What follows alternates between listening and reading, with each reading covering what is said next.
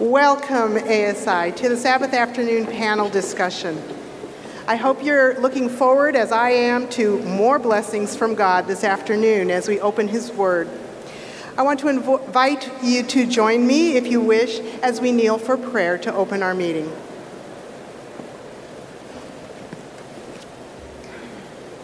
Our dear Heavenly Father, we come before you this afternoon with hearts full for you have brought us blessings of fellowship, of light from your word, of the Holy Spirit working on our hearts. And now we pray that you will send your Spirit once again to be with us during this time of thinking about and meditating on your word.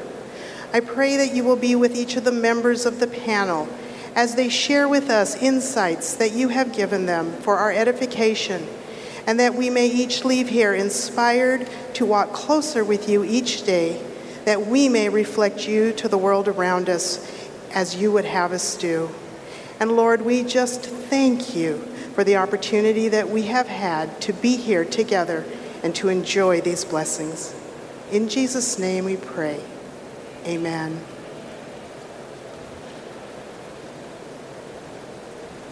Well, we welcome you this afternoon, and what a wonderful theme that has been developed here at this convention. Have you been blessed? Lift him up and lift high the cross, that wonderful anthem that we just uh, sang. I'm delighted to, see so many of you here and so many of you joining us from perhaps your homes. If you're at the hotel here on site, come on down and join us here.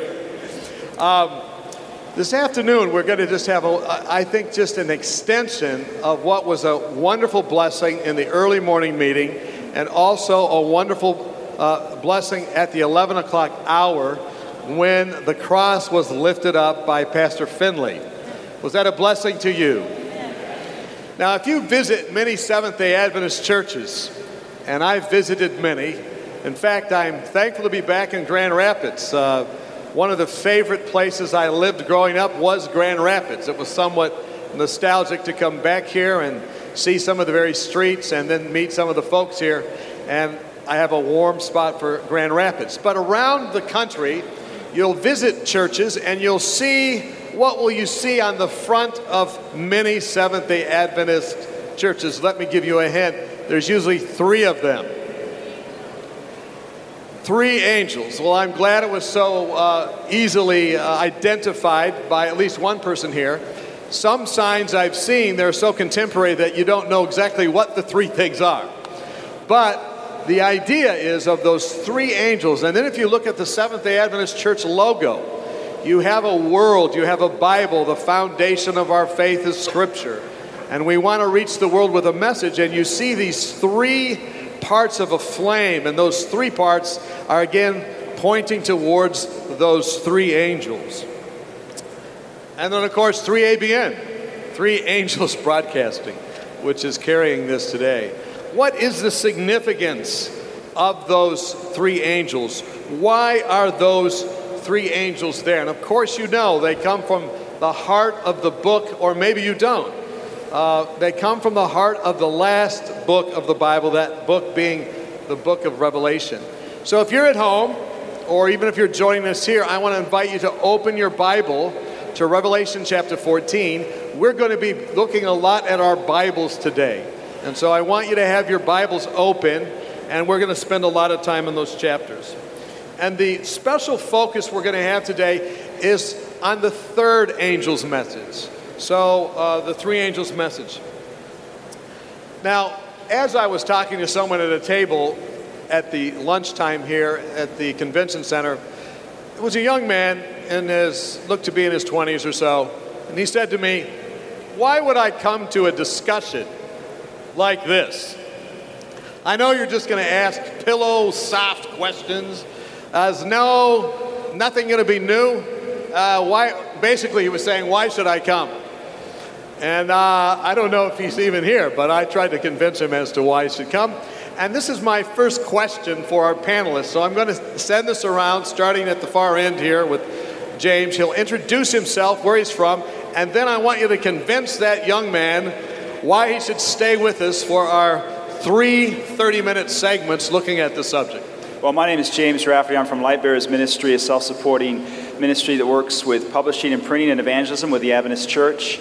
And the reason why that young man needs to be here, I hope he's here this morning, and why all of us should be here is because when you read the three angels' messages, just the verses themselves in Revelation 14, 6 through 12, you realize that there's very little room for soft, pillow like questions. I'm Mark Finley. I work at the General Conference of Seventh day Adventists. The reason that young man should stay is three specific reasons. If you look out at the news today, the news is dominated with a conflict in the Middle East Gaza, bombing, Israel. The three angels' messages speaks directly to that question. I'll share with you why later. Secondly, what's taking place in Iraq? American bombers are dropping bombs. The three angels' message speaks directly to that question and the whole issue of religious liberty and why President Obama made that decision. Thirdly, the great need of society today is understanding am I of value? Do I have worth in God's sight? Am I a speck of cosmic dust in an evolutionary uh, world? The three angels' message speaks directly to that question. Okay. I'm Gerard Damsteegt. I teach at Andrews University Seminary from the Church History Department. The three angels' messages are important because without those messages, you have not the slightest idea where we are in history of the church and in history of the world. The culmination of the major powers that you see now forming reveal to anyone who knows those messages that Jesus is coming Anyone who don't know those messages is confused and is facing the greatest crisis in their life. And I'm Lyndi Schwartz. I'm a physician. I'm the program director for the internal medicine residency at Kettering in Ohio. Um, and I'm actually thrilled by this question from a young person. It is nice to know that a young person does not want pillow soft stuff, but real stuff, meat. And so, our charge then as a panel is to give the young people the meat that they deserve. Secondly, I believe that Seventh day Ad- Adventism was never called to be a church, a denomination amongst others. We were called to be a prophetic movement. And this is essential to our prophetic message. And this is what we're called to preach.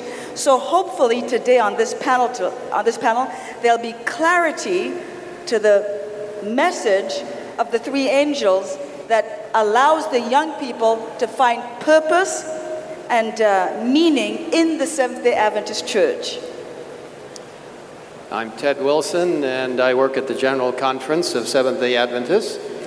And to answer the question to the young man, uh, I hope he's here, and I hope there are many young people here, because the three angels' messages hit at the very core of who we are as Seventh day Adventists, entrusted with a unique prophetic message. And it answers uh, four R's that are so important in our life. It expands on them revival, reformation, righteousness, and restoration. And all of this is centered in Christ. Amen. I'm Ed Zinke, a businessman and theologian. Have the privilege of interacting with a lot of committees at the General Conference and on some school boards. Um, I'm interested in this for all of the reasons mentioned. Excellent. Uh, but I'd also like to notice if God is sending an angel to bring a message, I'd like to hear what it is. And particularly the everlasting gospel, how God intends to save us, is pretty important to us. And then the particular message, He wants to introduce us to the Creator of the universe and the one who, by virtue of His creation, is also the judge of the universe. All right, so creation, evolution issues, all of these. Man, I'm, I'm going to stay. I mean, I was thinking coming up here, why should I stay? But now I'm, I'm with you, and I hope that he's with you as well. Well, let's look at that passage. I hope you by now have your Bibles open. If you just joined us, open your Bibles to Revelation chapter 14. And we're going to be reading, or I'm going to ask Ed Zinke to read for us, Revelation 14, verse 6 through 12. This is the three angels' messages. Then I saw another angel flying in the midst of heaven, having the everlasting gospel to those who dwell upon the earth, to every nation, tribe, tongue, and people, saying with a loud voice, Fear God and give glory to him, for the hour of his judgment has come. And worship him who made heaven and earth, the sea, and springs of water. And another angel followed, saying, Babylon has fallen, has fallen, that great city, because she has made all nations drink of the wine of the wrath of her fornication. Then a third angel followed them, saying with a loud voice, If anyone worship the beast, and his image, and receive his mark on his forehead or on his hand. He himself shall also drink of the wine of the wrath of God, which is poured out full strength into the cup of his indignation. And he shall be tormented with fire and brimstone in the presence of the holy angels and in the presence of the Lamb. And the smoke of their torment ascends forever and ever, and they have no rest day or night who worship the beast in his image, and whoever receives the mark of his name. Here is the patience of the saints. Here are those who keep the commandments of God and the faith of Jesus. Amen. I want to add several verses from Revelation 18 because there is a fourth angel that amplifies the third We'll talk about that later, but let's just put it in our mind. Revelation 18. After these things, I saw another angel coming down from heaven, having great authority, and the earth was illuminated with his glory. And he cried mightily with a loud voice, saying, Babylon the great is fallen, is fallen, and has become a dwelling place of demons, a prison of every foul spirit, and a cage for every unclean and hated bird. For all nations have drunk of the wine of the wrath of her fornication. The kings of the earth have committed fornication with her. The merchants of the earth have become rich through the abundance of her luxury. And I heard another voice from heaven saying, Come out of her, my people, lest you share in her sins, and lest you receive of her plagues. So, those are the messages. Now, another question came in and said, Look, simply explain what these messages mean. I actually, here on location, talked to a number of people that when I spoke with them about the three angels' messages, they didn't really understand or know what those were. And I imagine some folks that are watching as well might have that question as well. So, what we want to do is give a simple bird's eye overview of those messages and then hone in on the third angel's message. And to start that, I would like to ask a question to Dr. Damsteegt, who's the, uh, the historian among us is the order of those first, second, and third angels, as mentioned, is the chronology important? Is there anything that we should know about that? The problem that you have today when you don't hear this message in the churches is because people have forgotten or even don't know what is coming uh, in the past, how they developed. And uh, uh, that is very important because if you read the history of prophetic interpretation, you have to wait until the 18th and 19th century before they took off as a flight. And the one who, of course, you have to keep in mind, you know, in the late 1800s, you had, or 18, 1700s, you had the earthquake, the falling of the stars, the dark day, the captivity of the Pope, the French Revolution, all of those things you find in the book of Revelation. And as a result, the Protestant world was stimulated in investigating. And then they started to focus on this prophecy, and specifically in the light of Daniel 8:14, the cleansing of the sanctuary, the 2300 days. And it was William Miller that God specifically selected uh, and gave insight. In fact, early writing says angels of God time and time again visited William Miller and gave him insight in prophecy that the world has never known. And so here then you get the first angel's message, which is with the everlasting gospel. And all of William Miller's lectures were focusing on Christ and bringing people to repentance. But this angel's message called people to repentance in the context of what? Fear God, give glory to Him. Why? Because the hour of His judgment has come. And so here the judgment proclamation came up. And then, of course, the Creator came also up. This message was preached with William Miller from 1831 to 1843. As a result, initially there was a lot of interest, but then people rejected it because it was connected with time and you know, churches were closed for the Adventists, they were disfellowshipped.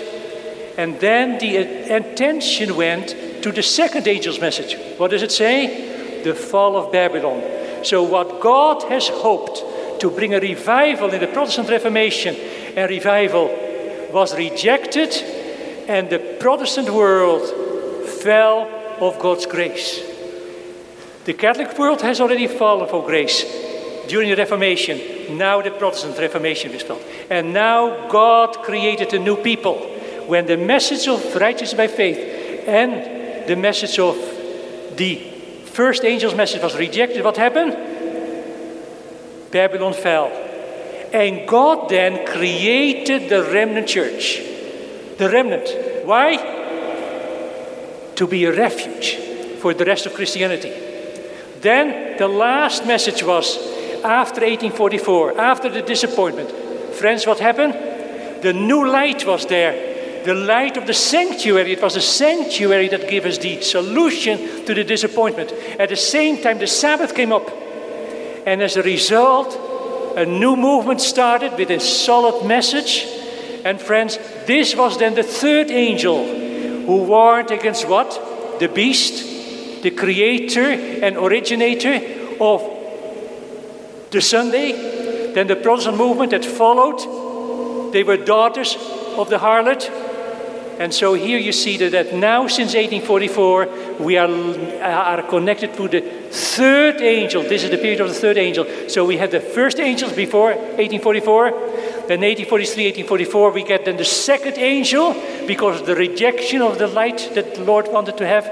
The Lord wanted to have here a whole people that witnessed the greatest event on planet Earth between the crucifixion and the resurrection, which is Christ starting on the final judgment. And so, friends, now we are living on the third angel. But the first and the second angels are still important because they include the gospel proclamation. And anybody, when we study this three angels' message, who rejects the th- first angel's message will become a part of Babylon. And then worship him who created all those things, the Sabbath, but won't worship what? The beast or his image. And so here then, Seventh day Adventists are the worship leaders of the world. And we don't need to go to Babylon to understand what worship is. Are you with me? Thank you, Dr. Damsteegt. Just then, briefly, the Millerite movement, or William Miller from, you said 1833 to 1843. Then the second angel's message was the message that Babylon has fallen or there's confusion. They were kicked out of those churches 1843, the preaching of Fitch um, in history. And then the Advent movement arises 1844. A lot of doctrines are discovered up to the name of naming of the Adventist Church in the 1860s, 1863. So that's the overview. Uh, would any of our panel like to add something else uh, to that historical overview that we had that maybe we need to, to push in there? And if not, I'll say something. Yes. I, I think that the historical overview, I appreciate what Dr. Damsteegt has said. Um, and I think the history probably goes back even further and includes uh, this, this message is given in the context of the cosmic conflict. And when you think about it like that, this conflict, these messages were given, especially the third angel's message, given in the context of the war in heaven. So the war took place in heaven, there's a problem in heaven, and this message somehow that takes place on earth gives the answer to that conflict that began in heaven. So I see historically this message began way back in heaven with the war in heaven. And um, then you look at chapter 14, and, and we can go back there. Because in other words, in chapter 14, when it says, Here is the patience of the saints, it says, Here means, under those circumstances, we have a message. Okay. So I think that's an interesting. Okay, so we have a cosmic, a great controversy theme, but then it brings it right up to this time. By the way, just to alert you to something, and then we're going to go on to our next question. The next uh, two verses in Revelation 14 um, are very interesting because it's like you have three, two, one liftoff, because the next two verses talk about what? Then I looked, and behold, verse 14, a white cloud, and on the cloud sat one like the Son of Man having in his head a golden crown and in his hand a sharp sickle. And another angel came out of the temple crying with a loud voice to him who sat on the cloud, Thrust in your sickle and reap, for the time has come for you to reap the harvest of the earth, for the harvest of the earth is ripe. And then there was this reaping, and that's picturing what? the second coming of Christ. So that chronology is so important. Three, two, one, liftoff. The final three messages before the coming of Christ. All right, let's continue on. Now, Pastor Finley, before we continue on. When you look at Revelation 14, it's divided into three parts. And I think understanding the location of the three angels' message in the context of Revelation 14 is really important. In Revelation 14, verses 1 to 5, John looks and he sees a lamb standing on Mount Zion. And there, in this vision of heaven, he sees the redeemed from earth, the living saints who've been translated, and he sees them following the Lamb wherever he goes. So, Revelation 14 starts with a picture of heaven. It starts with an encouraging picture of the redeemed saved. What God is saying is whatever difficulties you go through, whatever oppression you go through, whatever economic boycott or persecution there is, keep your eyes fixed on the end goal, which is eternity. Secondly, if you look at that first five verses as they follow the Lamb wherever he goes, Revelation 14, 6 to 12, the three angels' messages, tell us in practical terms, in end time, what it means to follow the Lamb. What does it mean to truly follow Christ in the light of the second coming of Christ, in the light of end events? That's verses 6 to 12. Then, in verses 13 and onward, it goes into, actually 14 and onward, it goes into that passage that you've quoted, Don, so well the reaping of earth's harvest, which is the second coming of Christ. So you have a people, a message, and the event for which the people are prepared, namely the coming of Jesus. So, in the light of the great controversy between good and evil, God encourages us with eternity. He gives us his last day message, and he focuses on an end time event that'll bring an end to evil, suffering, and heartache. Okay, we're going to go on and look more closely at the third angel's message now because we've had an overview. One last point from Elder Wilson, though, and then we'll go to the third angel. Uh, thank you, Don. I just wanted to make sure that we didn't give people the impression that because these three angels' messages were identified with particular time periods as being introduced, that they're not still in the process of being proclaimed, and that they are very vibrant today. I mean, the first angel, everlasting gospel, the judgment is still continuing, and we're going to talk about this, I know, worshiping Him who made heaven and earth, creation, extremely important for us today. Second angel, confusion, Babylon. Third angel, of course, which is now being proclaimed and will be proclaimed with power. So the three angels' messages right now are extremely vibrant and real. Okay, so uh, Dr. Damsteegt made that point. You amplified that point. Uh, Yes, Dr. I, Zinke. I want to give us another context also for Revelation 14. Uh, the topic here is worship. You go back to Daniel uh, 3, and the topic again is worship. Are we going to worship the God of heaven, or are we going to worship Nebuchadnezzar? And the language that we have in chapter 14, 6 actually comes from Daniel. To every nation, tribe, tongue, and people.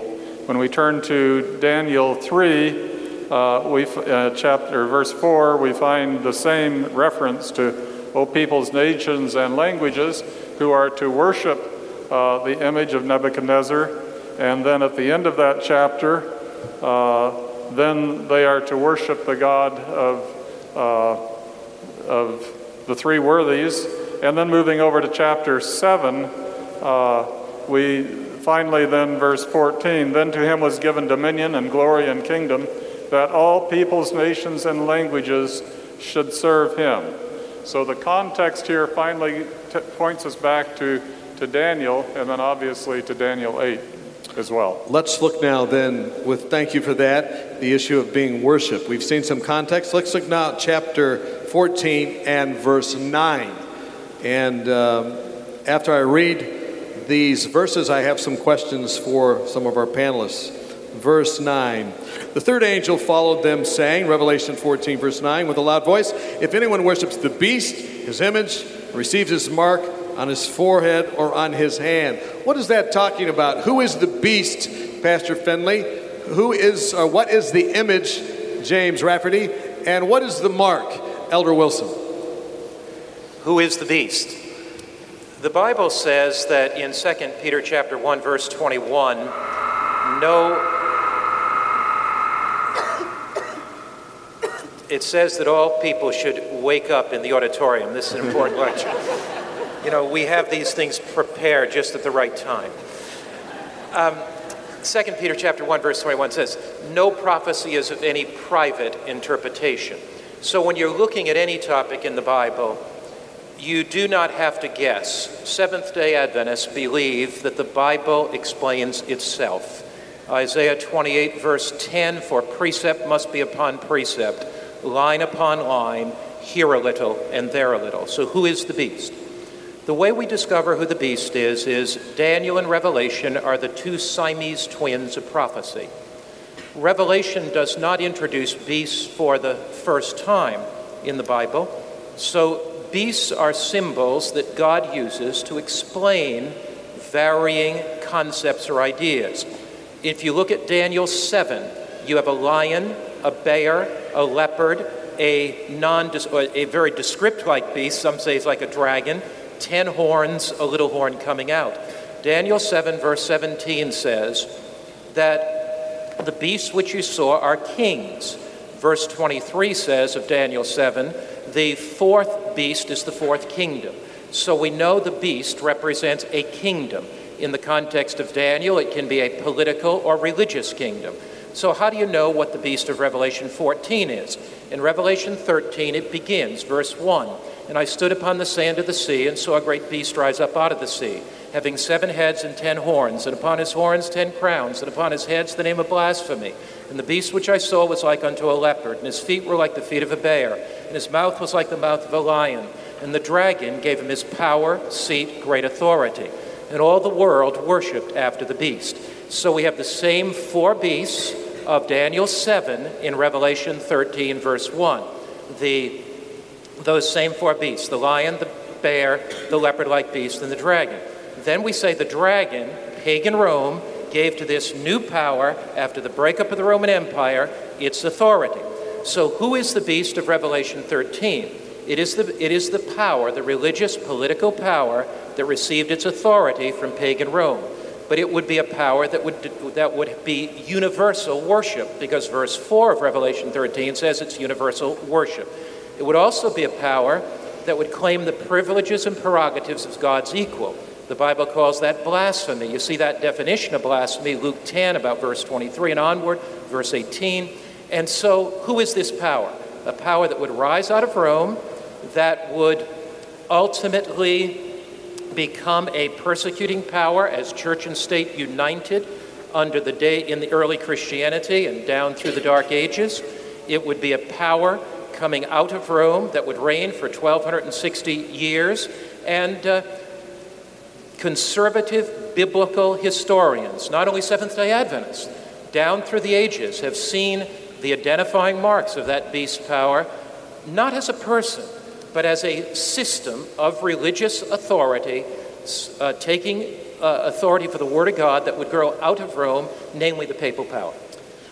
Okay, thank you. Um, and James, what is the image? And look, we have about a minute 30, so I want you to take 30 seconds on that, um, just on the image. Uh, in other words, there, there, there are other places you can get the entire Bible study, and I know that we want to be careful because we, uh, we're sensitive to, to people that are, that are listening, and God has many people in every single religion, and I think there's going to be more people from the power that you mentioned and that system in heaven than maybe even Seventh day Adventists.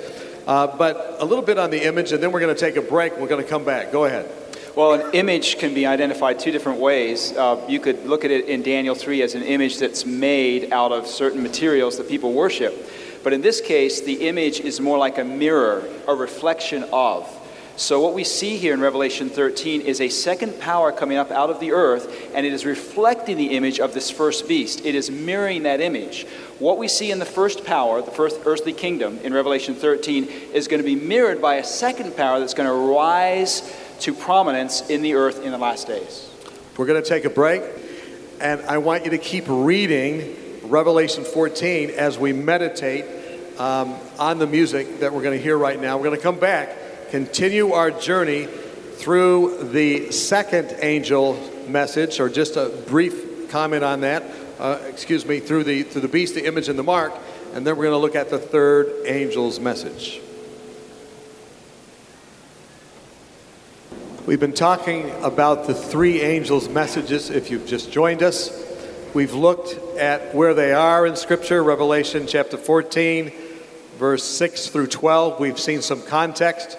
We've now been looking a little more closely at that third angel's message. We've looked at verse 9, and we, in our last segment, looked at uh, identifying who the beast is briefly, and then what the image is.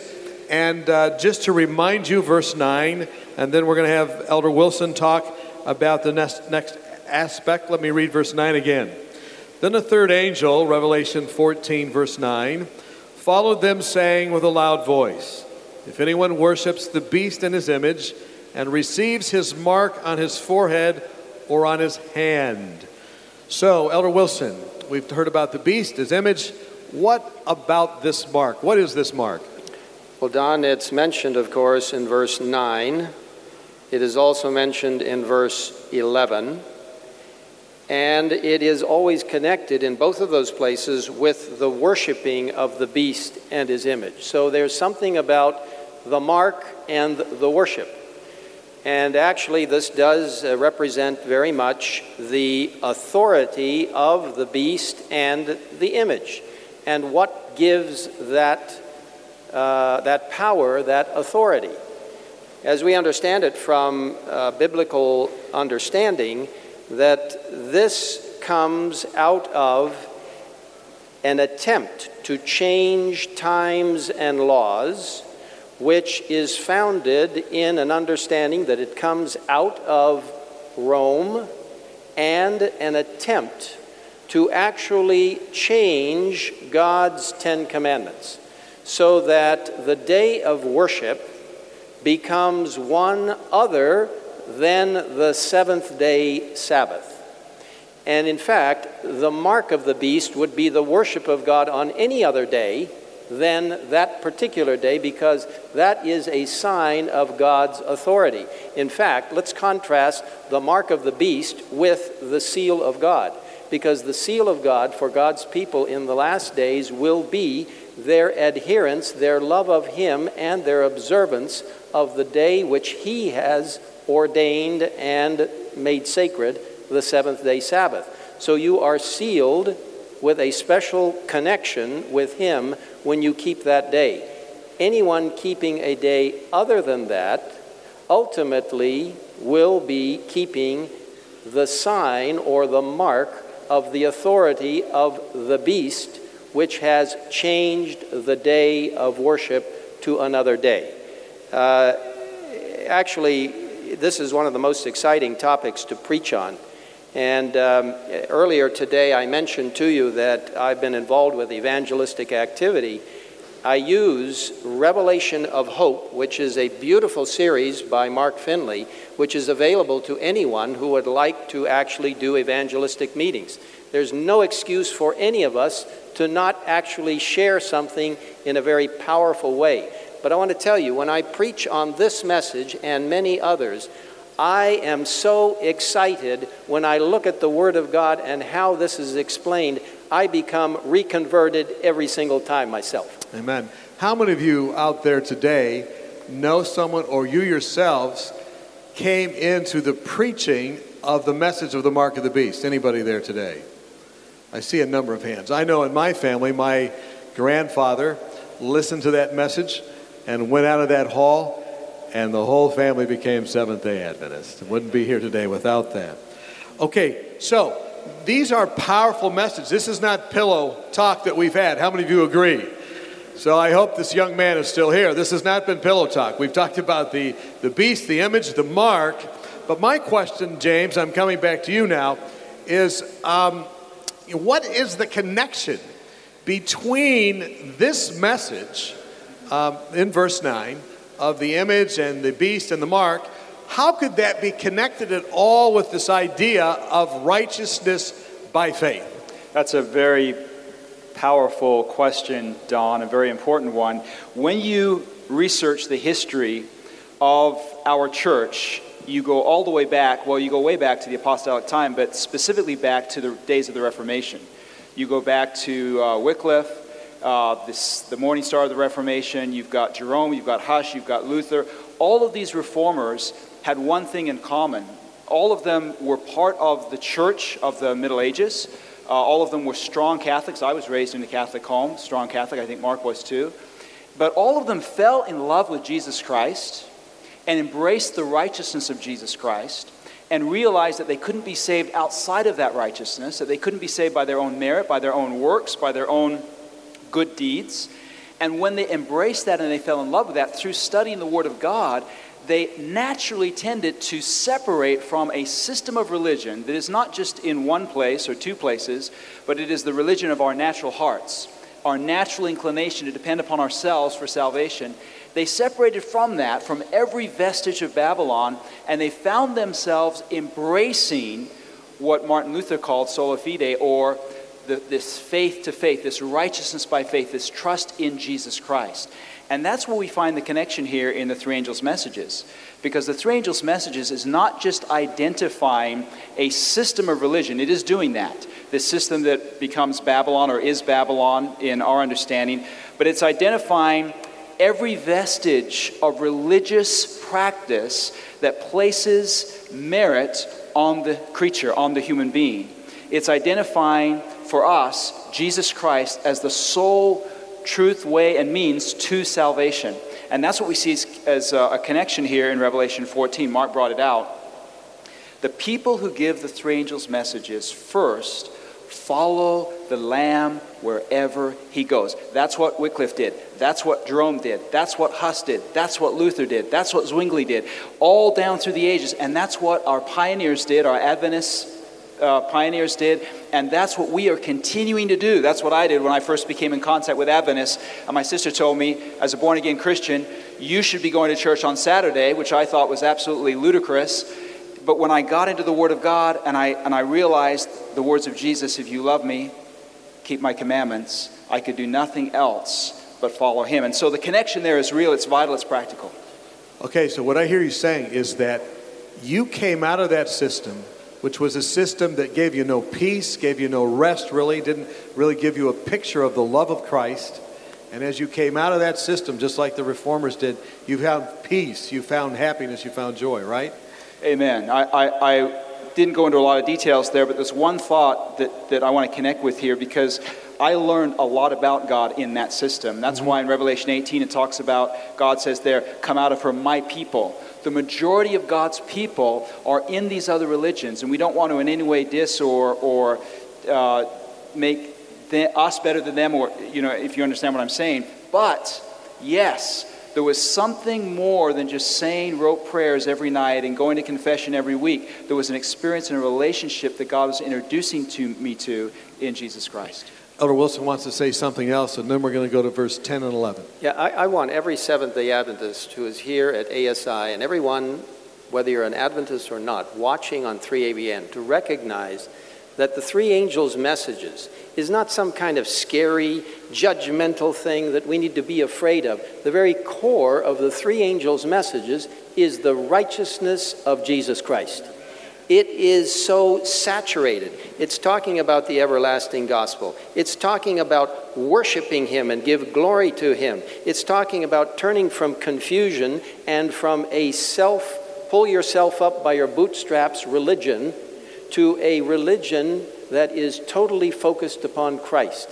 So I hope that as we develop our understanding more about the three angels' messages and what we're doing, this is not just some kind of scary tactic.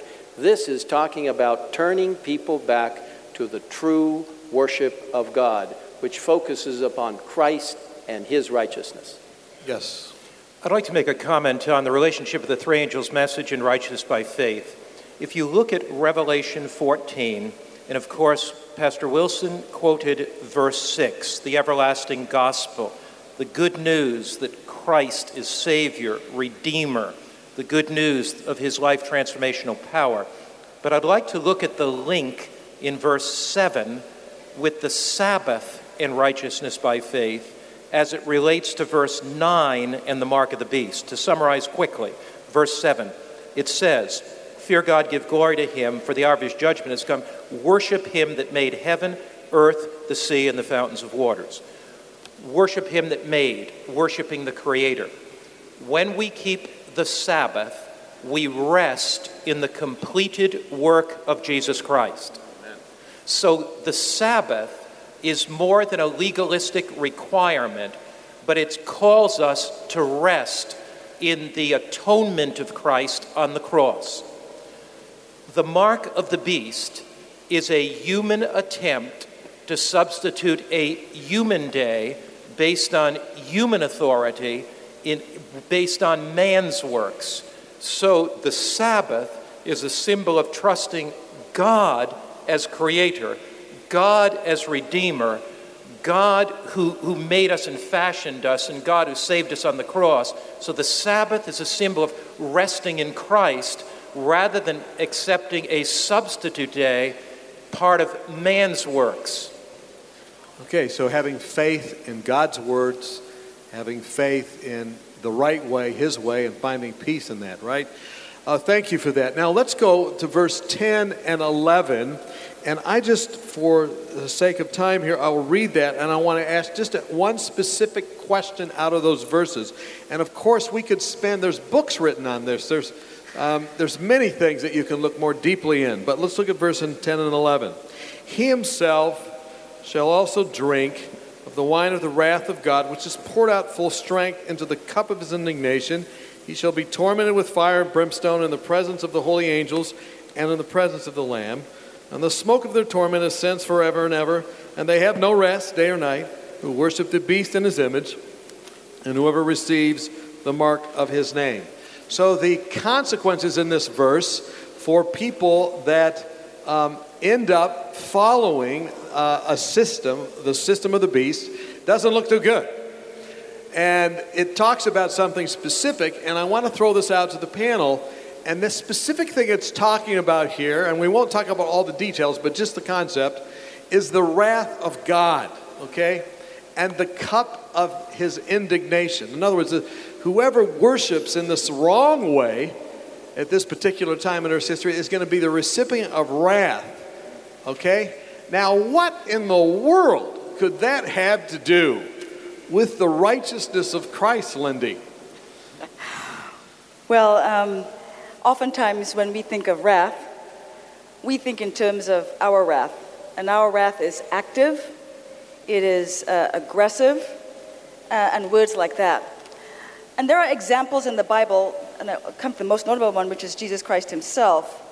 Uh, but for example, in Romans chapter 1, uh, verse 18, where it says, For the wrath of God is revealed from heaven against all ungodliness and unrighteousness of men who suppress the truth in unrighteousness.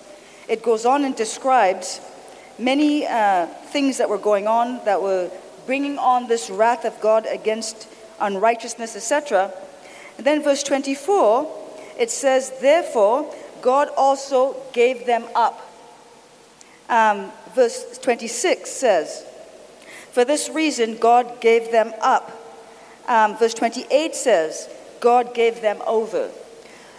Jesus Christ also experienced this absence of the life sustaining force of his Father. He felt that. And so when he was in the Garden of Gethsemane, and, and the Bible describes that he was depressed. It says that he was very distressed, exceedingly distressed, he was sorrowful. This was real depression. As he looked at what the cup would be, he did not want to go through that experience. So clearly, the wrath of God is something different than we could anticipate. And, and in fact, Jesus Christ, he, he tried to avoid it so much. Ellen White describes that he, he fell to the ground, clinging to the ground, because he was draw, being drawn farther and farther from his father. So as I look at that, I see that the wrath of God against sin and unrighteousness, and eventually against the wicked, is when the righteous God, sin and righteousness cannot inhabit the same space, and God will give you up. Jesus Christ withdrew himself from his, his son, and that separation from God uh, is what caused his death. That was the wrath of God that caused his death. God wasn't killing his son. There was no physical blows. There was nothing like that. But there was certainly God abandonment. Jesus Christ, in fact, on the cross, and I got this from somebody, he was in such distress that he spoke actually two languages when he said, My God, my God, why have you forsaken me? I forgot the two languages, but there were two.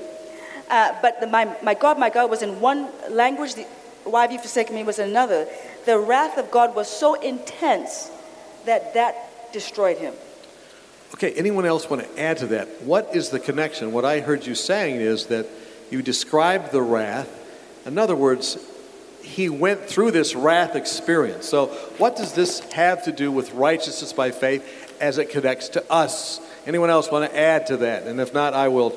Okay, uh, let's hear from Dr. Okay, Uh, you know, here, this is the last message of mercy. God has everything revealed to hear about his love and care for us. Now, this wrath is put out in full strength and why? This goes only into effect after the world has decreed a genocide of God's people. So you have to see this in contrast. God reveals everything what he can do through Christ's righteousness. And then be rejecting this and issuing a decree for the elimination of God's people from planet Earth, that is the end. Okay, interesting point. In other words, the wrath of the dragon is being poured out unmixed against God's people. And so there's an intervention here, is what you're saying. Interesting. Okay, James. Another parallel here, Lyndi made it uh, with Romans, and Romans is, is a great place to go to understand the wrath of God in the context of Revelation, because in Revelation you have the everlasting gospel being preached, last message to the world. In Romans you have the everlasting gospel being preached in verses 16 and 17. And what Paul is saying, what Revelation is saying is there's no wrath, no full wrath, until you get a full revelation of the love that God has for you okay. and his undying desire to have you in heaven. And it's only when you fully reject that full revelation of what God has for you that God gives you over. God has one of two choices. This is this the first choice is we say to God, your will be done. The second choice is God says to us, okay, have it your way. And so you have a full revelation of the gospel, of God's undying love for us. And that only in rejecting that does God, as Lyndi said, give us over, give us over, give us over. Revelation 14, the same thing. The everlasting gospel goes to every nation, kindred, tongue, and people. And only as we reject that, that love of God are we allowed our own decision to go on our own way, handed over to what we choose. Okay, thank you very much. The wrath of God. Now, are you getting a sense of how this connects with righteousness by faith. Uh, Christ received the wrath that really should go to us. Isn't that not true? And that's the good news. We heard about that this morning. I want to bring one text in, if you would mind. I'm the moderator. would you be moderate enough to let the moderator modulate? Okay, let me just, this one text, and I, I believe it was brought out by Pastor Wahlberg this morning in an excellent presentation on the same passage. And that is from Romans chapter 5 and verse 9. Romans chapter 5 and verse 9. Um, and uh, let me just read that. Um, verse 9. Much more, then, having now been justified by his blood, we shall be saved from wrath through him. Uh, how many of you think that is a beautiful text? Amen. So, what is happening, and I'm going to ask my panel if I'm right because I'm the moderator, is what is happening here in Revelation chapter 14 a demonstration of God's love in terms of taking that wrath for us? We don't need to be in that picture, right? Because He took that wrath for us. Isn't that what it's teaching? Anyone want to add anything else about this? Because we want to hasten on to the next verse. Yes. Romans 2 also builds on this theme. In verse 4, it says, Do you despise the riches and goodness and forbearance and long suffering of God? That is the gospel, the everlasting gospel. Not knowing that the goodness of God leads you to repentance, but are you, heart are you, verse 5, but after the hardness and impenitent heart, are you treasuring up unto thyself wrath against the day of wrath and the revelation of the righteous judgment of God? So we're the ones in rejecting God's goodness that actually choose and tread. Okay, one last uh, one. 1.5 last things. Go ahead. Um, if you define the wrath of God as God's judgment against sin, then you could say that on the cross, Christ experienced God's wrath, his judgment against sin. He took the full condemnation of sin. In Revelation 14, when it talks about the wrath of God poured out, it's God's judgment against sin, and it is if you look at Revelation 15, verse 1, it talks about the seven last plagues. In them is filled up the wrath of God. So God gives every human being a choice. We can either accept the judgment of God against sin that was manifest through Christ on the cross, or God gives us up to our own choice and we receive his judgment against sin, which is the condemnation of sin and the cleansing of the universe from sin. Amen. So, I don't know, that fills my heart with a great measure of gratitude. It really does. Now, Lyndi. In the chapter on, on uh, Gethsemane in The Desire of Ages, Ellen White, this is, that's one of the most beautiful chapters written in the universe. But Ellen White describes this experience of Jesus Christ beginning to feel the wrath of God on him. And statements like this she makes, she says, Behold him contemplating the price for the human soul. And that's when Ellen White said he clung to the ground because he felt himself being drawn away from his father. Then she says, Terrible was the temptation to let the human race bear the consequences of its own guilt because he was innocent. In other words, this was a huge temptation. The wrath of God is so significant. It was a huge temptation for him to escape it.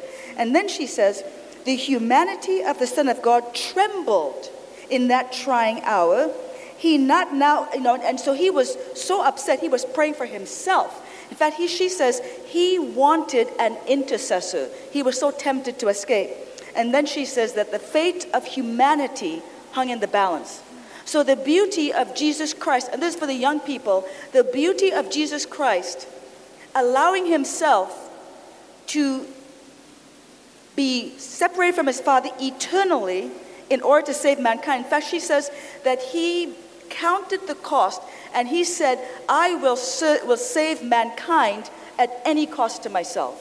That's just amen. beautiful. Amen. amen. Yeah, amen. So, you know, Matthew 26, uh, 26 and 27, 38 and 39, you might want to jot those down, but those always come to my mind in this discussion because he took the cup. He said, Father, if it's possible, take this cup. That's that cup of wrath. Take it from me. Nevertheless, not my will, but thy will be done. Uh, what powerful words uh, on the cross uh, for, for you and I.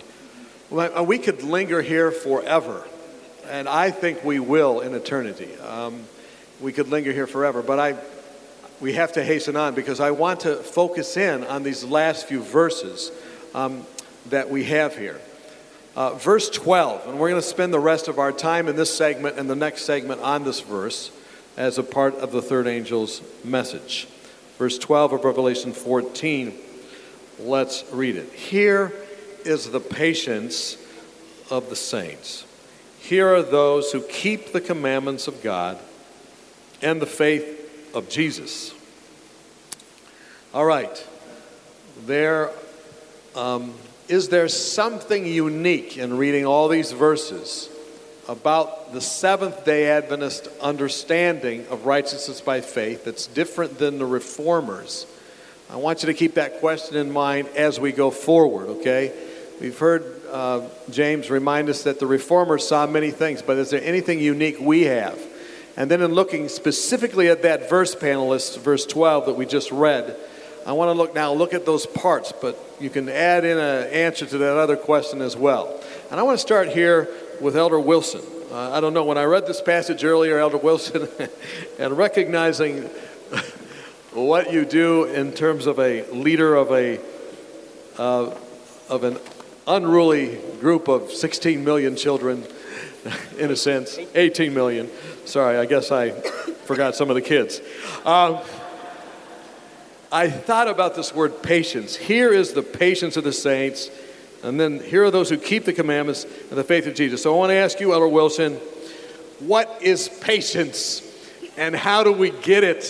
What do you see in this passage? And then, secondly, Dr. Damsteegt, what does it mean? Is it keeping the commandments? How vital is that? And then, number three, what is the faith of Jesus Lyndi? Okay, so that's what we're going to go. With. So, first off, Elder Wilson, patience. Well, from a very practical standpoint, uh, we all need patience. And uh, sometimes we get into situations where we're, you know, getting very antsy and uh, unsure or annoyed, and we need patience. Uh, the word also can be understood in this verse as perseverance, uh, continuation, a, a stick to itiveness steadfastness. Now, all of that, including practical aspects of patience, are not qualities or attributes that are normally found in human beings apart from their Creator. And I just want to underscore that in order to fulfill this verse, to have the patience of the saints, whether it's in a practical setting or in a committee meeting, at a church board meeting, in, in a, an annual council, uh, in your workplace, in the home, whatever it is, it can only be found, the patience and the perseverance in a sense of spiritual activity, it can only be found in your personal relationship and dependence upon Jesus Christ.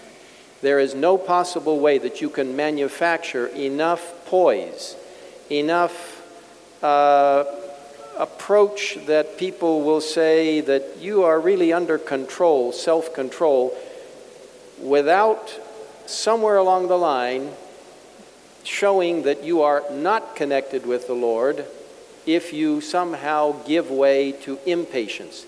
It is only connected with the Lord that we can have this patience and perseverance to see the big picture. And I think in this verse in particular, from a prophetic and religious standpoint, it's talking about people who are going to go through very challenging times. How are they going to react? And that can only be done, again, as we focus back on that righteousness by faith in Jesus Christ and the justifying and sanctifying power that the Holy Spirit works in us to help us to obtain that patience and perseverance. Amen. Is there anything else the others would like to say? Uh, do we need more of that patience? Do we need more of that endurance today in our lives, in our homes, in the church? Yes. Yes, I'm thinking in the context of the book of Revelation, you have periods of persecution without that, throughout that book. Finally, you have the, the souls under the altar. You have the question, How long, O God? And so, so as Ted said, they're persevering the, the Christians are, are being patient under this long period of time. Finally, chapter 12, you know, the terrible persecutions. And here are those who have been patient, who have persevered, who have kept the commandments of God and the faith of Jesus, uh, and who are ready for the second coming. Amen. Okay. Matthew 24 also is really uh, significant because it's an end time prophetic chapter. And in that context, we also have the everlasting gospel being preached in verse 14. But just before that, it says, But he that endures unto the end, the same shall be saved. And this gospel will go to all the world as a witness to all nations, then shall the end come. So, use that word, patience, you mentioned it, it sometimes represents perseverance or endurance. Uh, we are not in a sprint. We're, this is, this, we've, got, we've got to pace ourselves and allow the Holy Spirit and the grace of God to fill us fuller and fuller and fuller as we get closer and closer and closer to the end of time because we've, there's a test coming that we see in these verses this coldness, this love waxing cold. There's a test coming that is going to call a people to bear witness to the gospel in a time when we'll be hated of all nations. And Revelation 3 tells us, Hold fast what you have, that no one may take your crown. Uh, that implies that your grasp on that which you're holding on to must be strong. But again, that grasp cannot be strong unless you are drawing the strength from the one you are leaning on, and that's Jesus Christ. So, what I'm hearing again and again here is that the patience of the saints is really the patience of Jesus that he gives to the saints. That's what I'm hearing you say. Uh, uh, I don't know. I know my wife realizes that when I manifest patience, that's coming from Jesus. That's just, I love you, honey. So, okay, let's go on to the next to the next uh, nuance here in this. I think it's so important, this verse. Here's the patience of the saints. Here are those who keep the commandments of God. So, Dr. Damsteegt, what about this keeping of the commandments at our table or a table I was sitting at? They were talking about this idea of obedience when I was asking them about the three angels' message as something unique that uh, the Adventist Church talks about. So, talk to us about obedience and, uh, and the, the commandments there. You know, I want to present it in the context that Adventists frequently hear from other Christians that we are legalists. You know, everything, and you, and you are eating peanut butter and, and, and tofu and all the other things. you know, you may not like it or not, but uh, what has that to do with our religion? You know, immediately after the disappointment, the sanctuary gave us the solution to the 2300 days. Now, it was Joseph Bates that says, you know, why did Jesus not come? And he studied it and he saw a text in Revelation 11, verse 19, because they all felt that we are now under the seventh trumpet. You know, the sixth was uh, completed with the fall of the Ottoman Empire, and now we get the seventh trumpet. And then uh, the temple of God was opened in heaven, and the ark of his covenant or testimony was seen in the temple. Now, that was an interesting revelation. Why, in the last days, do we need to see an open temple and the ark? And they studied our pioneers and they discovered hey, there is something missing here. We keep all the commandments except the Sabbath. Now, Joseph Bates then wrote quickly a number of pamphlets and shared it. Then he visited Hiram Edson. Hiram Edson was the creator that God has given specifically light on the sanctuary doctrine. And he was reflecting, and Bates heard that insight of the sanctuary. So he visited Edson and explained the, the, the Sabbath. And suddenly, Edson said, Aha! Now I see it. Why is the sanctuary open to the most holy place? Because before Jesus comes, we will keep all God's commandments during the Day of Atonement because the temple was opened. And that was a key element. And of course, uh, they tried to spread about it and they said, oh, legalist, legalist, but this was very important. Furthermore, Christ finishes his ministry in the sanctuary and then stops interceding, what kind of lifestyle do we have to be, believe then?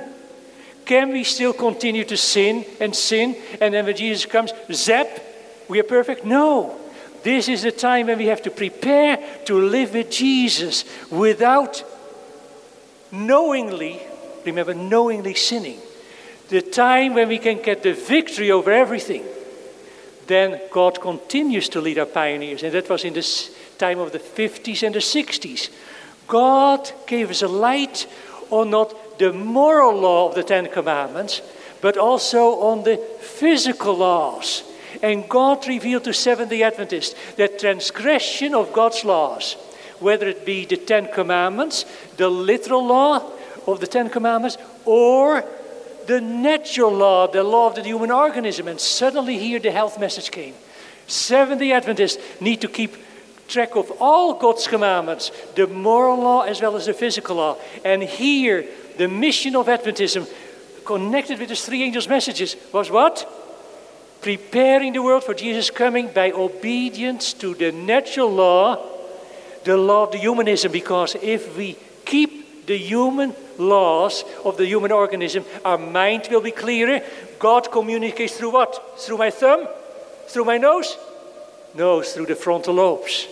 And only if we have pure blood, active blood, provided by good nutrition and exercise and other things, then we get the maximum communication with the Holy Spirit, ready for the time of trouble.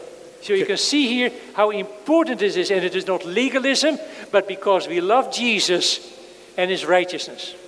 Okay, so we have 18 seconds, and we're going to hear some special music. Now, let me just recap briefly then. We find that the patience of the saints comes from Jesus, and this obedience was discovered. We want to talk about whether or not that comes from Jesus when we come back. If you just joined us, we're looking at the three angels' messages, and we're looking especially at that third angel's message, and we've been spending some time going through the text. How many of you like Bible studies like this? Um, I think we could do a lot more of this, just looking at the Bible together. Let's look then. We've been looking at verse 12. Here's the patience of the saints. Here are they that keep the commandments of God and have the faith and the faith of Jesus. We've looked at patience. We've looked at obedience. I said when we come back, we'd say one other thing about obedience, um, just uh, in passing, and that is uh, Romans chapter 1, I think, verse 8 uh, Paul said that he had received grace and apostleship for obedience to the faith. Uh, in other words, it, it, appears that obedience uh, is also a gift of Jesus. It's, it's, something he gives us, isn't it? So uh, it's something that he pours out through his spirit. So we looked at patience, we've looked at faith, and now that last phrase here are those who keep the commandments of God and the faith of Jesus. What is the faith of Jesus? Is the word of importance. And I know, Dr. Damsteegt, you mentioned that to me, so, so did you also, Lyndi. So I'm going to start with Lyndi, and then we'll open up to the rest of the panel. Is there anything that we need to hear here about the faith of Jesus? You know, I believe that um, this is the element in the three angels' message, or the third angel's message, that gives inspiration and power to the believer. I do want to read, and you must forgive me, this happens to be one of my favorite topics. I want to read some quotes, first of all, and make a little bit of a, a discussion. So, first of all, Ellen White, speaking of, of the third angel's message, she, she said, um, a part of the third angel, but the faith of Jesus, she says, which comprehends more than is generally supposed. Let me read the beginning of that. The message that was given to the people in these meetings, and that was during the 1888 era, presented in clear lines not alone the commandments of God, a part of the third angel's message, but the faith of Jesus, which comprehends more than is generally supposed. And it will be well for the third angel's message to be proclaimed in all its parts, for the people need every jot and tittle of it. If we proclaim the commandments of God and leave the other half scarcely touched, the message is marred in our hands. Elsewhere, Ellen White says that the soul saving message, the third angel's message, is the message to be given to the world. The commandments of God and the faith of Jesus are both important, immensely important, and must be given with equal force and power. The first part of the message, she says, has been dwelt upon mostly, the last part casually. The faith of Jesus is not comprehended. We must talk it, we must live it, we must pray it, and educate the people to bring this part of the message into their home life. She describes this. By the way, she also has another uh, statement that she says that the faith of Jesus will promote real heart piety as nothing else can. But then she says this The third angel's message is the proclamation of the commandments of God and the faith of Jesus Christ.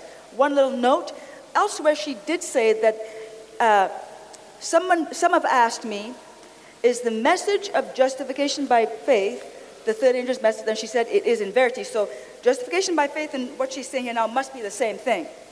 But she goes on the commandments of God have been proclaimed, but the faith of Jesus Christ has not been proclaimed by Seventh day Adventists as of equal importance, the law and the gospel going hand in hand.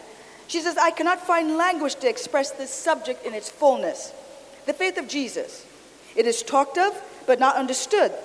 What constitutes the faith of Jesus that belongs to the third angel's message? Jesus becoming our sin bearer, that he might become our sin pardoning Savior. He was treated as we deserve to be treated. He came to our world and took our sins that we might take his righteousness. And faith in the ability of Christ to save us amply and fully and entirely is the faith of Jesus. Now, there's more to this that I, I want to talk about. And Mark this morning had uh, a most beautiful sermon. Um, and so I did want to read some quotes to, to amplify some of Summarize what, what you just Mark read. said this. Summarize what I just read. So the faith of Jesus then, based on those quotations that, that you've covered with us, is what, in your own words? Okay, so the faith of Jesus, I believe, first of all, is, I believe it's twofold. Jesus Christ lived by faith. He became the sin pardoning Savior only by faith. Ellen White makes that clear. That faith of Jesus that allowed him to do everything that he did, to be separated from his Father, to be willing to be lost eternally without his Father, to even succumb to the death of the cross, it was all by faith. And Ellen White makes that clear that that, that was by faith. Um, so the faith of Jesus then was the ability to go through the Jesus Christ lived experience. by faith that cross experience took faith, it also relates to his obedience. Jesus Christ was righteous even by faith. The Bible says, is not faith is sin. Now, I just wanted to try and highlight a little bit some of the things, you know, Mark mentioned a, a, a quote today, but as you read through some quotes in the Desire of Ages related to Jesus Christ, coming as a man, and she describes that she said, um, he accepted the working of the great law of heredity what these results were, were, is shown in the history of his earthly ancestors. She brings him very close to us, makes us recognize that he took upon himself, he really became as us. And in that flesh, Jesus Christ was victorious. Um, and uh, some of the difficulty relates to the concept of, I know uh, before we were in the back there, uh, Ed mentioned to me, uh, do I take the position faith of or faith in? There are two schools of thought, and I'm going to use one technical term, and that is it is either a subjective genitive, I will explain that, or objective genitive. Genitive meaning possession. Whose faith is it? Is it Christ's faith or is it our faith? When Jesus Christ said, When the Son of Man returns, will he find faith on the earth? The faith that saves is not my faith, it's Jesus' faith. And when the Bible says in Romans chapter 1, verse 17, Mark covered it so beautifully today, but it says that in the gospel is, re, is revealed the righteousness of God from faith to faith. I believe that that is a concentric expression that begins first from the creative faith of Jesus Christ, but includes the answering faith of the believer. And that faith is so powerful, it enables the believer to obey all the commandments of God. We cannot decide to be obedient. Only by the faith of Jesus can we become obedient to all the commandments of God. I Okay, could say a lot more, but I, I, I- you I have given us a good starting point, and uh, I know there might be some others that have something to say. I know uh, Ed wants to say things, and I think Dr. Damsteegt as well, maybe some others. Go ahead. Yes, I, I want to ask the question, what is faith? And this really ties in this, with this whole chapter that we're talking about. Uh, it is easy for us to take faith and redefine it to make it into a work. And then if we, if we can turn faith into a work, then we get to earn our salvations by works again, which is, of course, the tendency of all of us. Uh, and so we want to say uh, we walk by sight, uh, whereas in 2 Corinthians it says that we walk by faith, not by sight. We want faith to be the same as the end of a scientific conclusion. We want it to be the same as a historical conclusion after careful study. We want to make it the same as uh, the banker gives me a, a loan. He's checked out my health, my income, my net worth, uh, my life insurance, how I've paid debts in the, in the past, and finally he comes to the conclusion uh, 99.7% chance Ed's going to pay this back, and so I'll give him a loan. We, we like to define faith as a work, but uh, we find in Scripture that faith is the gift of God, not our work. It's the gift of God, and faith is itself the substance. It's not based upon some other substance, and it comes by hearing the Word of God.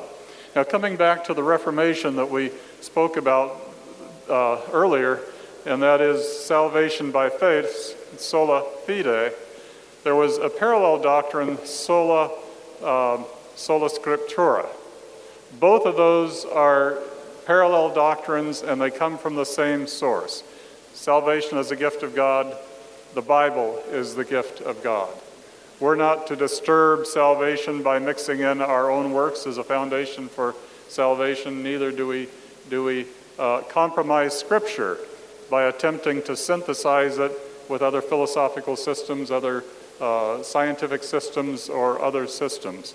As I went through the history of theology and saw how many times Scripture was compromised by synthesizing it with other philosophical systems, I was reminded again and again of these passages here in Revelation 14, where indeed uh, God's church had fallen away and had compromised His Word by bringing human ideas in place of the Word of God. Okay, faith of Jesus. It's a gift. Patience is a gift. It appears that obedience is a gift, um, not a work.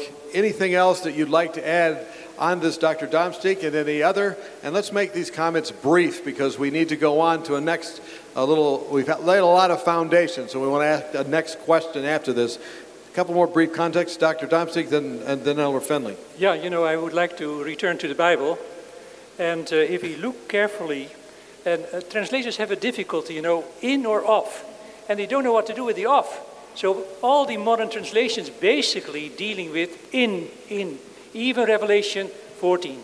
But let me just quote you here in Romans 3:22. Here we see that faith of Jesus produces God's righteousness. Now the question is, does my faith produce God's righteousness or Jesus? Very important. Then Galatians 2 16 and 22. It brings justification. Is my faith brings justification or Jesus' faith? That makes all the difference. Uh, Ephesians 3:12. Uh, access to God. Is it through what? Faith of Jesus. Paul really knew it. Uh, Philippians 3:9. God's righteousness is brought by. So if we look at our own faith, how strong is it? Frequently, you know, it is like ropes of sand. I mean, we have a determination, and next, next week, I mean, we, we fall. Friends, only through Jesus' faith is anything possible. Therefore, in Revelation 14, you have here they that keep the commandments of God, and what? And keep the faith of Jesus. How can we ever keep God's commandments? It's only through not my faith, but through Jesus' faith. You see the point? Mm-hmm. So this is what we, and it took me a long, long time to realize it, and, we- and it will take a long time, but we have to realize, in, in- you know, Ellen White reveals it, that the message that was given at that time showed our insufficiency, our inability to do things, and it is the faith of Jesus that provides everything. And so that is the key. Pastor Finley? What is the faith of Jesus? Simply put, it is the quality of faith that Jesus had given to me as a gift by God at conversion. And that measure of faith, that quality of faith, that seed of faith that Christ places within our hearts grows as we study His Word. What is the faith of Jesus? It is the ability to trust God as a friend well known in relationship with Him. It is Jesus' faith that comes as the result of knowing Him operating in my heart. So our text says, Here is the endurance of the saints. Here is the endurance of the believers. Here are those that hang on in face of an economic boycott. Here are those that never give up. They keep the commandments of God. Why? Because Jesus' faith is dwelling in their hearts, living in their lives, enabling them to be triumphant. Amen. Okay, we've laid a big foundation here, and uh, how many of you enjoyed the panel so far? Um, I know I've, uh, I've heard some new things and some, uh, some, some heartwarming things. And my question then is to the, to the panel two questions. Is there something unique about Seventh day Adventists and their understanding of righteousness by faith? What about what you've been saying uh, would, in terms of righteousness by faith, is any different than, than say, the reformers? Is there any difference between this? Um, and uh, if so, what is that? Um, and I know this needs to be stated uh, humbly, but is there something that is unique and different? And I'm going to come to Elder Wilson first on this one because he's been taking a little break there, and I want to make sure that, uh, that he keeps busy with us. Well, I think the righteousness of Christ and the unique understanding, perhaps, that Seventh day Adventists have is in its totality and all encompassing righteousness of Christ. The justification and sanctification are a complete package and are not separated into distinct aspects of which you can choose one or the other. Uh, once you accept Jesus Christ, and Steps to Christ makes this very plain in chapters 7 and 8 that there is a, an immediate uh, connection with the Holy Spirit that helps us then to become more and more like Christ. So we have sancti- justification and sanctification. The other little aspect that I would like to mention, and it's not necessarily a difference from the reformers, but it is an aspect that is unique to Seventh day Adventists in the most part, and that is our understanding of the sanctuary message. And the sanctuary message is so complete, it gives us a very profound understanding of the entire process of salvation, and almost everything in that sanctuary service points to Jesus Christ. Uh, and I think the more we can amplify and share the sanctuary message, not only in our churches, but with the public, the greater our contribution will be to people to fully understand what is the righteousness of Christ. Okay, let me summarize that, and then I'm going to go around the horn on this question very briefly. I just want brief comments from each of you. But what I heard Elder Wilson say is that uh, the, the faith of Jesus, um, in the text it even says it, if we turn it upside down, the faith of Jesus leads to, uh, which is a gift, leads to the, o- the obedience to the faith, which is commandment keeping, in the context of patient endurance, which is another gift, all from Jesus and that foundation. So I hear you saying then that justification goes with sanctification, and that's fully expressed in the sanctuary. In other words, every aspect, everyone had to be depending on someone by faith throughout the entire thing, but it was a something that was leading to their sanctification as well. So that's what I hear you say. That's your contribution to this. James, then Elder Finley, then Dr. Damsteegt, then Lyndi, and I want these brief because we want to go to this next question. Go ahead, James. Revelation chapter 14 gives this unique representation of us in the context of the history of religion, the world. Here are they that keep the commandments of God. God has had a people who kept his commandments all through the Old Testament. And the faith of Jesus, God has a people today who don't recognize the commandments, but they do recognize Jesus and they put their faith in Jesus. God wants to develop a people who not only put their entire dependence on Jesus for salvation, but they also keep the commandments of God.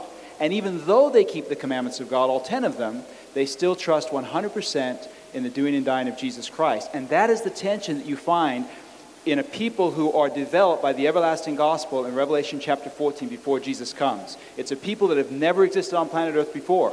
Because in the Old Testament, they kept the commandments, but they rejected Christ when he came as Messiah. In the New Testament, they believe in Jesus, but they dissed the commandments. They were nailed to the cross. Okay, so your unique contribution is once again kind of a reframing of the same thing. They have victory and tension with this, this, this focusing on Christ. Go ahead, Pastor Finley. Seventh day Adventists, as Bible believing Christians, do not see righteousness by faith as sinning by presumption. We believe in the totality of Christ's life, that Christ tabernacled in human flesh. He revealed to us victory over Satan in his life. He provided justification for us on the cross. The same faith that justifies is the faith that sanctifies. There's no difference in the quality of that faith. So, for Seventh day Adventists, righteousness by faith includes both justification and sanctification. It includes what Christ has done for us in the past, what he's currently doing for us in the sanctuary, and what he will do for us. Okay, Dr. Damsteegt, quickly, then quickly down through. Thank you. That's that's saying it in this, the same thing. I'm hearing it. How many of you are hearing a theme here? Okay, three of you. Excellent. How many of you are awake? Raise your hand to see if you're actually alive. Okay, good. Okay, let's keep going. In defense of the reformers, uh, yes, they were not always balanced, but uh, the first angel's message talks about the everlasting gospel, and it was preached by Wycliffe, Huss, Jerome, John Knox, Calvin. Calvin probably more sanctification and justification, but each one of the reformers addressed this, but some emphasized more than others. They may not have been that balanced, but they had the teaching. Now, the uniqueness of Seventh day Adventists is that we have integrated the balance of justification and sanctification in the righteousness of God in the three angels' messages. That is our great contribution. And that is only possible through the faith of Jesus. Okay, amen. I believe that this is a very important question. And um, the answer has to be the question is Is there something unique about the Seventh day Adventist understanding righteousness by faith that is different than the reformers? The answer is absolutely yes.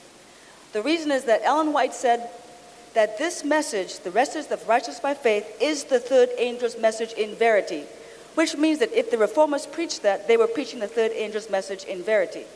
The other additional thing is that it, I, I do not, I believe that Seventh day Adventists, more than any other denomination, can preach the gospel with greater power and the cross of Jesus Christ differently than everybody, uh, everyone else.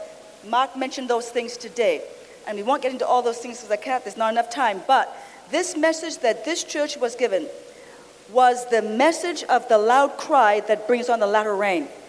For that reason, this message that we preach is unique. Our understanding is unique. The understanding, if presented appropriately, will bring on the loud cry and the latter rain. It has to be different. Ed, final word on this, and then we'll go to our next question. Yes, I, I think this has been pretty well covered here. Um, okay, well, then is... we'll go to our next question. Okay, let's do that. All right. All right. All right, because our next question, I think, builds on that. If we had this understanding, now I heard Dr. Damsteegt say that it took a while for him to figure this out. He'd have a list of texts, and he said, Look, I, you know, I came to this. Would the rest of you agree that you had to, to, to come grow in your understanding of where you are today on this? But my question then is this if this is true and we seem to have figured some things out, we wouldn't be presumptive to say we figured everything out or covered everything. Why are we still here as a denomination? Why are we still here? Is this message of righteousness by faith the faith of Jesus? Is there something holding us back that's connected to this? Why are we here? I want to open that up to uh, the panel. I'll start down here if you want. Okay, start down there. Luke 18, verse 8. Andy, uh, Lyndi mentioned it earlier. Sorry, uh, Lyndi, I called you Andy, twin sister, right? Uh, I tell you that he will avenge them speedily. Now, the last part is the part I want to emphasize. Nevertheless, when the Son of Man comes, will he find faith on the earth? This is an incredible question, and Jesus answers it in verse 9 in a way. And the reason why I think this is so important is because I really think that we need to be practical. We've got to move to the practical part of all of this. And how does this relate to me, and how does this relate to the way I relate to people?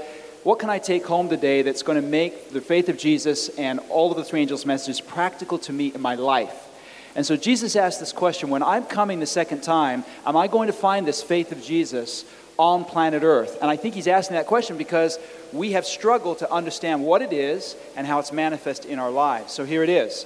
He, still, he, he gives this parable in verse 9 to those which certain though, of those which trusted in themselves that they were righteous. And I want to stop right there for a second, and this is the issue. Our natural inclination is to trust in ourselves that we're righteous. Our natural inclination, our, the religion of the natural heart is righteousness by works. And how can we know as Seventh day Adventists, how can we know as Christians in general that we are trusting in ourselves or we are trusting in the faith of Jesus? That we have the faith of Jesus or we have our own faith and our own works, our own righteousness? And Jesus gives us the answer here. He says in verse 9, He spake this parable unto certain which trusted themselves that they were righteous and despised others. That's what's missing.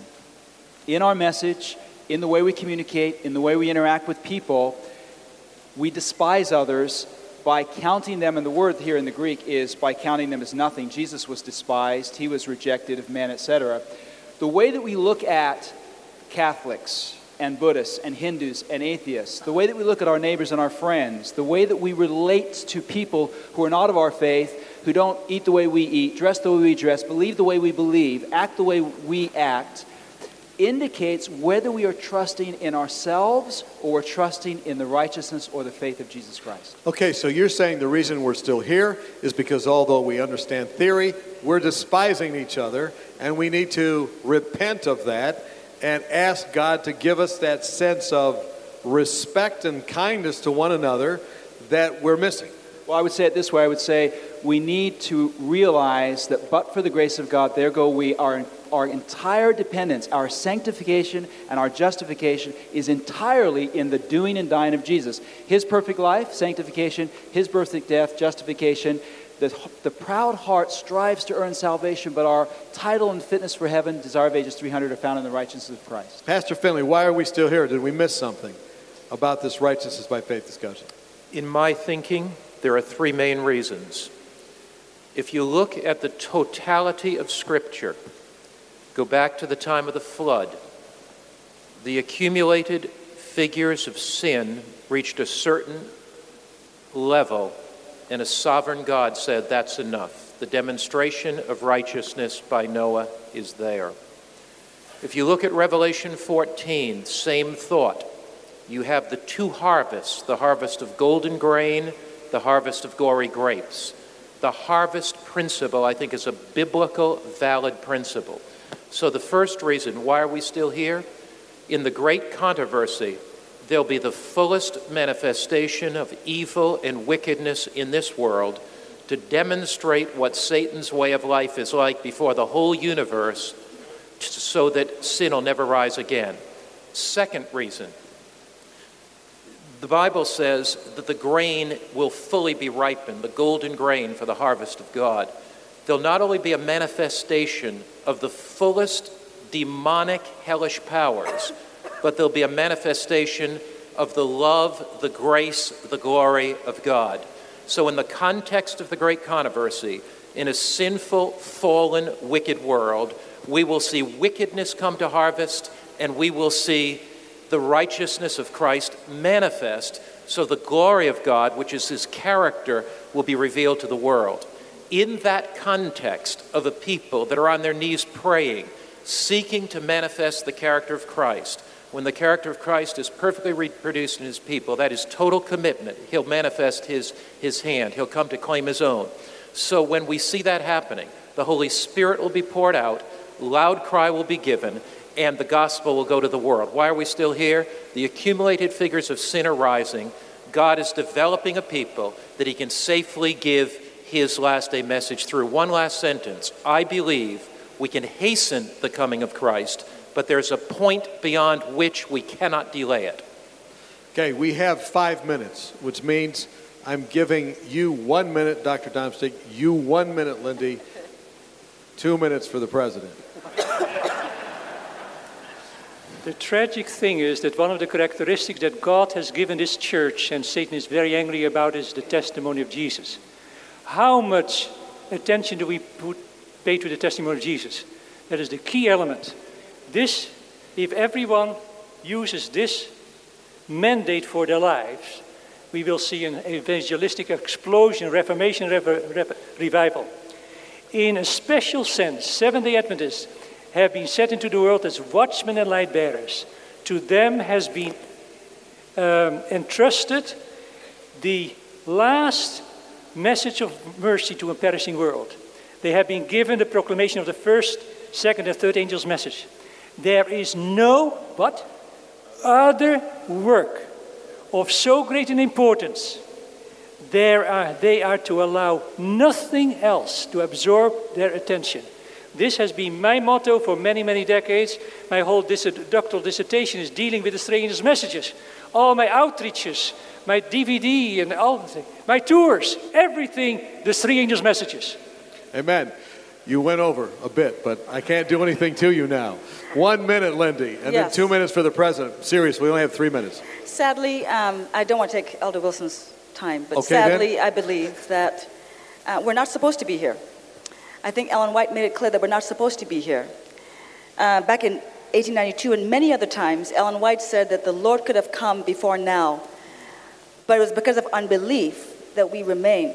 She also says not to charge his delay on him. That's a fairly sad commentary.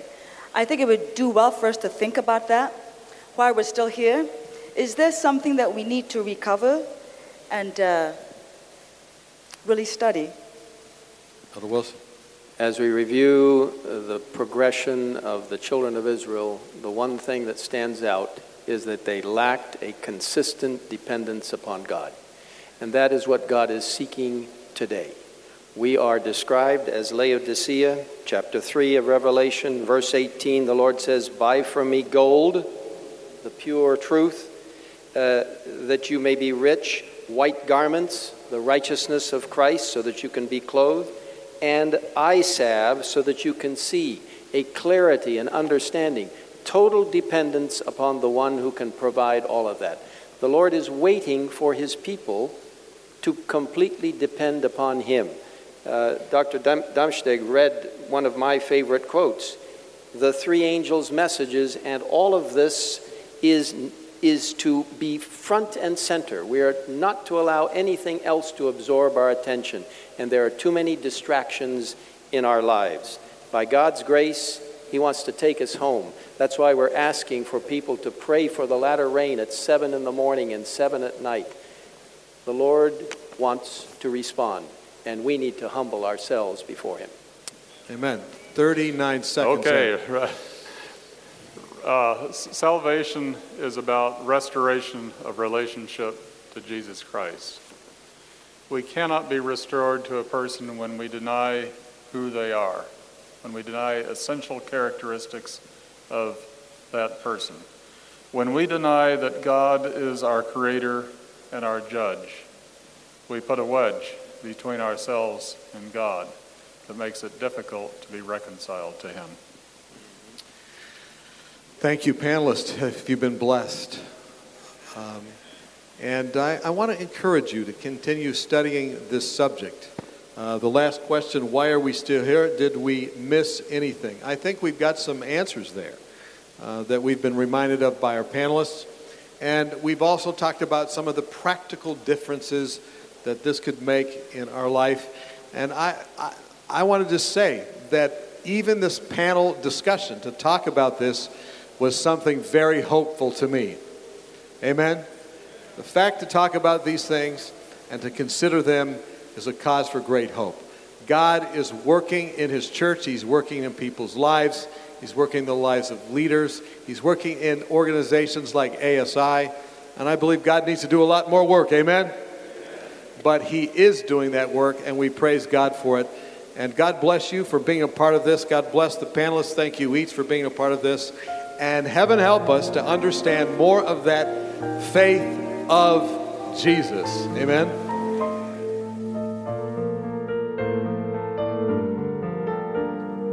This media was produced by Audioverse for ASI, Adventist Layman's Services and Industries. If you would like to learn more about ASI, please visit www.asiministries.org. Or if you would like to listen to more free online sermons, please visit www.audioverse.org.